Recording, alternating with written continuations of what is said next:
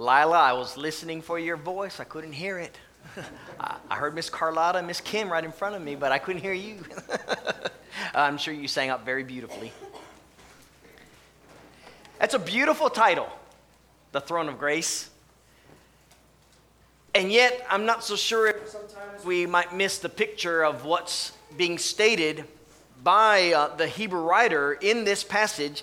And I would challenge you when you read Hebrews the next time, read it because there's going to be three statements very similar to this passage that we've just read that make up the entirety of this letter. And sometimes we, we think of Jesus as being the great high priest. He is superior to the angels, he's superior to Moses, his covenant superior to the old, and all these different superiority. And, and all that is true. But it's with the import of, of our reaction to who he is. And that's what this sermon is dealing with. But yet, sometimes when we hear phrases like this, it'd be just easy to throw out a title like Throne of Grace and just well, okay, we got a throne, so we'll get a definition of that word. We got grace and definition of that word, and here's your sermon, and we'd miss the picture. So I'd like for us to, to note some things of what's being said that make up the text here and why we have the book of Hebrews. So the first truth about our God is that He is holy.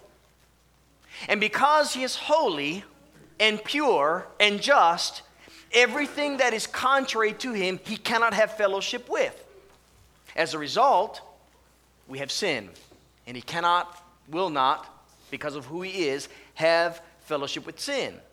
And this is true whether we speak of mankind or of angels. And I want us to just look at these two passages that will bring this point out. First one dealing with the angels, and secondly, out of the book of Numbers, which is where we get some of what we're talking about here in the Hebrew letter. So in 2 Peter chapter 2, Look at what Peter says to the saints with regard to the angels that God created and had dwelling in heaven. If God did not spare the angels who sinned, but cast them down to hell and delivered them into chains of darkness to be reserved for judgment, and did not spare the ancient world, but saved Noah, one of eight people, a preacher of righteousness, bringing in the flood on the world of the ungodly, and turning the cities of Sodom and Gomorrah into ashes, condemned them to destruction, making them an example to those who afterward would live ungodly, and delivered righteous Lot, who was oppressed by filthy conduct um, of the wicked. He goes on, well, then what about us? In other words, as as given in the text here, everyone that has lived in sin and, and wickedness, he does not have fellowship with. That's the truth about our holy God. And so when we go back to the book of Numbers, if you remember correctly, God in chapter 13 sends out spies to go look at the land that God promised to Abraham and to Jacob, I mean, and to Isaac and to Jacob, and to all the Israelites, saying, This is your land. I'm giving it to you. At some point, you're going to enter into this land. That is my promise. So God tells Moses and Aaron to go send out the spies, or then, then they get all the, the 12 spies to go deal with all the landscape and what have you. They come back and saying, Yeah, this, this land truly is amazing. Except for the fact that there are giants in the land. In fact, they look like giants to us, and of course, we go back to the actual giants um, that would be read of in the book of Genesis, the great men of renown, and then how they looked at themselves before these giants of men. We're just grasshoppers in their eyes. And when they look at us, they look at us as if we're grasshoppers. The problem is, God told them, Go spy out the land that you may take the land. I'm giving it to you. This is the same God who they had seen all the plagues, the 10 plagues. This is the same God who, time and again, after they left Egypt by God's strong arm, parting the sea, feeding them, giving them drink, fighting against their enemies, after all these things, they're like, we can't take this land. And so in Numbers chapter 14, God is quite upset about the scenario. And he says in the text here, beginning in verse 21, Truly, as I live, all the earth shall be filled with the glory of the Lord, because all these men have seen my glory and the signs which I did in Egypt and in the wilderness, and have put me to the test these last ten times, and have not heeded my voice. The result is that these men that God was speaking of were men who are of age that knew better, 20 years old and older, that did not accept the reports that Joshua and Caleb had, but accepted the reports of the other 10 men of Israel who spied out the same land that Joshua and Caleb did. They did not accept what God was wanting them to do. And they all died in the wilderness. Not one entered the promised land. That's our God. He's a long suffering God, no doubt. We can read of all the things that he, did. I mean, they were put to the test or they put God to the test 10 times in the midst of all the signs. he said, No more. Joshua and Caleb would be the only ones that would enter the land. In fact, if we went on with this theme, we could see that even Moses, who loved God, who kept the commandments of God, except for the one in which, because of his not giving God the glory, stayed in the land of the wilderness and died there before Israelites entered the land of promise. There's something to be said for who God is and how we must approach him.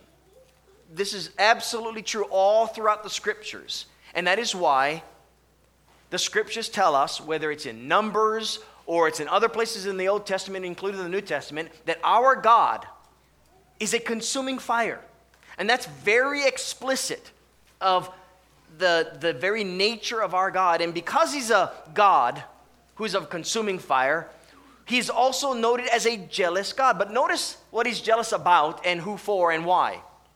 He's jealous for us to listen to him. He is jealous for us to put our trust in Him when we hear Him speak. He is jealous for us when we belong to Him, not to leave Him. But some get a picture of God in a very negative way, and because of the way I'm painting my words, you may think, well, Mitch thinks that God's just got this, you know, you got bad God, mean God, good, loving, kind Jesus. And some people have grown up in the hearing of the pulpit having this picture. That's not true.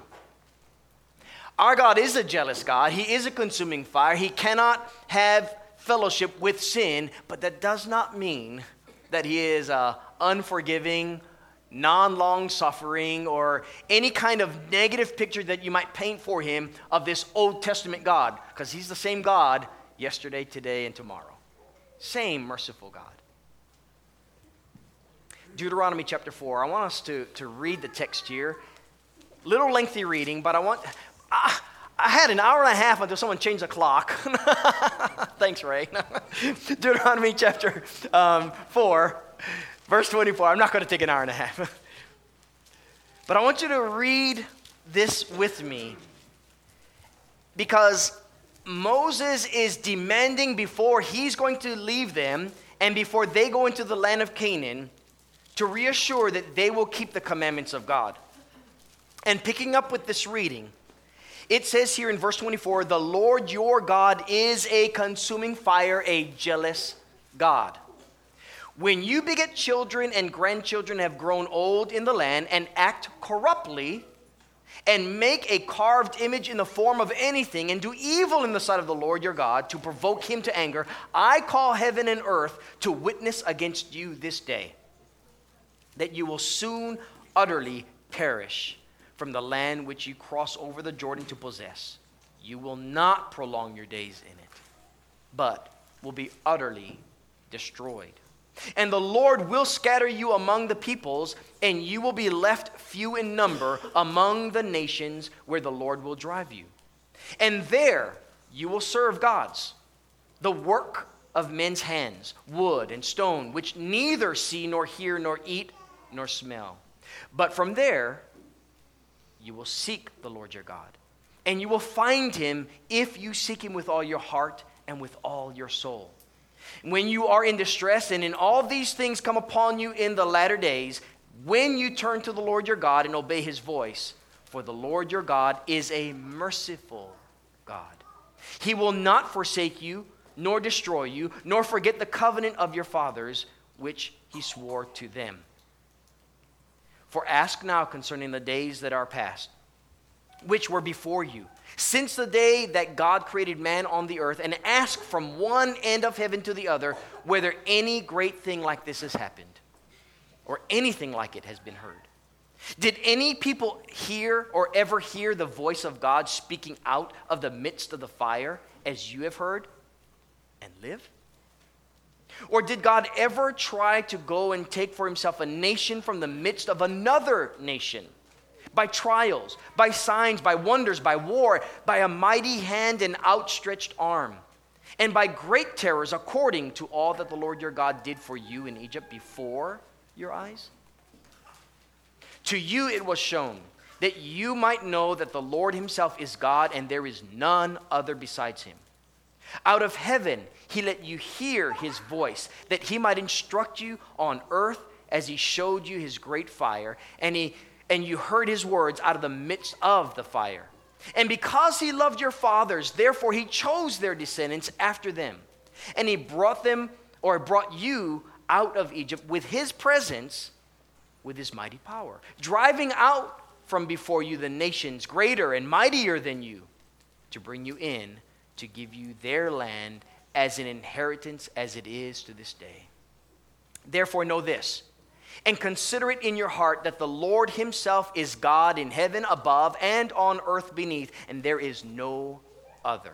You shall therefore keep the statutes of His commandments, which I command you today, that it may go well with you and with your children after you, that you may prolong your days in the land which the Lord your God is giving you for all times.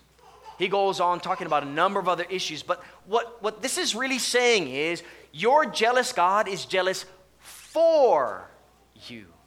He loves you. And He wants to have fellowship with you.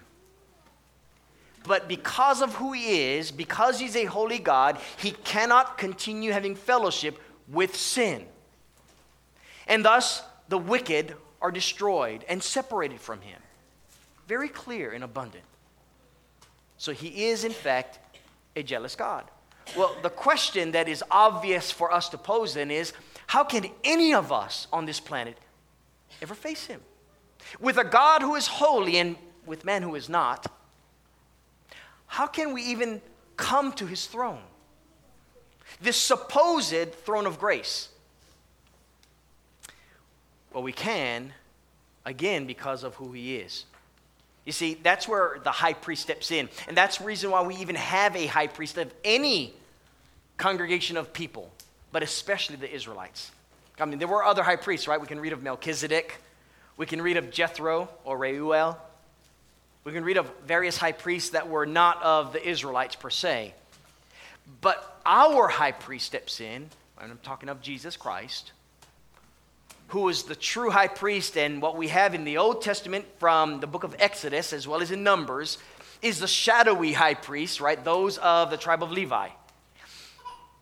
And we get to see that a high priest, because he is high priest, is able to do things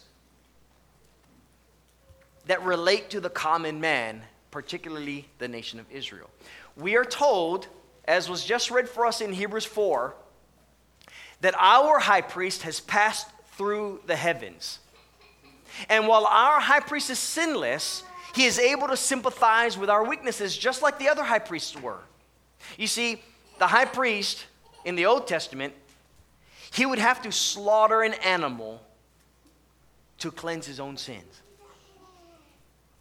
And once he is able to do that, then everyone else was, is able to go ahead and have the sacrifices that would be brought into the priest and what have you. And, and this was a very significant issue because what that would do for that high priest is recognize guess what? I'm a sinner too.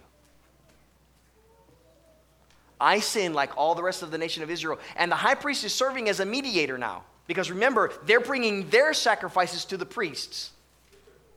And those sacrifices would have to be mediated for. And that's where the, the priest, and particularly the high priest, stands as far as the Day of Atonement, as far as the daily sacrifices, and so on and so forth. And so the high priest would able to sympathize with our weaknesses because he's weak, he's man. But our high priest through Jesus Christ is sinless. But while he's sinless, he is not without empathy or sympathy, if you will. I, I, can say empathy from a standpoint that he is tempted in every which way we, we were. And he can sympathize because while he did not sin, he knows those temptations. And so there is a level in which he comes to, to understand us from, from a standpoint of living in the flesh, having gone through all that we go through.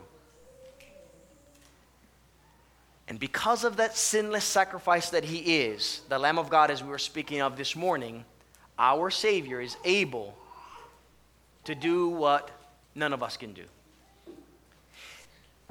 This is why we're able to approach the throne of God's grace. It is through the blood of Jesus. But who put Jesus into this world? Who took his only son, his begotten son, and gave us this high priest? It's our loving Father. God so loved the world, he gave us his son. So it's not like, as some might think, and if you ever were brought up in the scriptures to think God of the Old Testament, mean, you know, not evil, but but just almost hateful. If, I don't know what the vernacular would be because I, I cannot relate to that mindset. But I've had many Christians tell me, you know, that God is like this in the Old Testament, full of law and justice and, and through grace and truth through Christ. Well, our God is grace and truth. It's the same God that, that gave us his only Son. No difference between the Father and the Son. You don't have bad God, good God. You don't have lawful God here and merciful God there. It's the same God. It is through our Heavenly Father that He gave us His only begotten Son that we're able to come to His throne. Now, mind you, here's this picture of the throne judgment, right? But with this throne of judgment is grace. Now, let those words sink in. Because for some of us, that word that sounds too liberal. That word sounds too off on one end. It's unbalanced. No, it's not. It's the righteousness of God. It's the, the will of God. Just as was read for us here in the pulpit earlier. I don't know. I'm, there you are, Ted. read by Ted out of Romans and out of Peter's letter that while we were sinners, Christ died for the ungodly. That means we are not getting what we deserve mercy. And we are getting what we do not deserve His grace. And I don't know how you can put that on a scale. There is no scale to balance that out, not of any debt that we could owe, because we could never pay it. And hence, when we get back to Hebrews chapter 4, and I'm going to reread Hebrews 4 again, and, and some would, would have this picture of a prayerful life and what have you with, with this, and maybe there's some intimation to that, but that's not the point. That's not the point of why this Hebrew writer is giving us what we call the, the letter to the Hebrews. Let me read again. This is in light of the fact that when God gave his people the promised land, they did not take it. They did not trust in his promise. Did not believe that the Almighty God that can do all kinds of things like create the heavens and the earth, create mankind, create a nation out of nobody, right? Taking a nation from a nation and fighting all their battles for them, could tell them, go take the land these supposed giants, technically speaking, I mean, if I can just get off this for a second, they're only like one foot taller. you know, I wish Brent was here, Ron, because Brent's only about a foot taller than me. Right? He's only like this. Well, I can't even reach that high, but anyway, he's like this. But that's only, here's our God who created the heavens and the universe. As far as he's concerned, he's not even an atom bigger than I am in the scale of the universe. That's it. And our God can say, you know what, Mitch, you can take Brent down. you all laugh. With God, all things are possible. And oftentimes we look at things through our human eyes and we fail to see the throne of grace that we are before. For some, the message of the throne of grace is that God is strong enough to take you and bring you into his kingdom. Because some of you have this thought I am not good enough. Why would God even listen to my prayers? Well, it's because of the throne of grace that he'll listen to your prayers. Because you are not good enough. There is not one righteous, no, not one, we are told in Romans chapter 3. Well, it's not because we're good enough, it's because of the throne of grace. Or when you look at the fact that, that there are people who are struggling with sin, living their life, and these are people who love God and still fall short of the glory of God. Listen to these words. One more time. Hebrews chapter 4, Seeing then, verse 14, that we have a great high priest who passed through the heavens, Jesus, the Son of God, let us hold fast our confession. Well, what is that confession? That Jesus is the Christ who is superior to the old covenant, who is greater than any of the other creation. In other words, he's the firstborn, right, of all creation. We're told that in Colossians. That that his ways are so far greater than ours, and that because he is the perfect sacrifice who died once for all of mankind, hold fast to that confession, as some would waver. For we do not have a high priest who cannot sympathize with our weaknesses, but was in all points tempted as we are, yet without sin. Let us therefore come boldly to the throne of grace, that we may obtain that mercy that we are talking about earlier, that grace that we are talking about earlier, that we may obtain mercy and find grace to help in time of need. And that time of need comes to every one of us.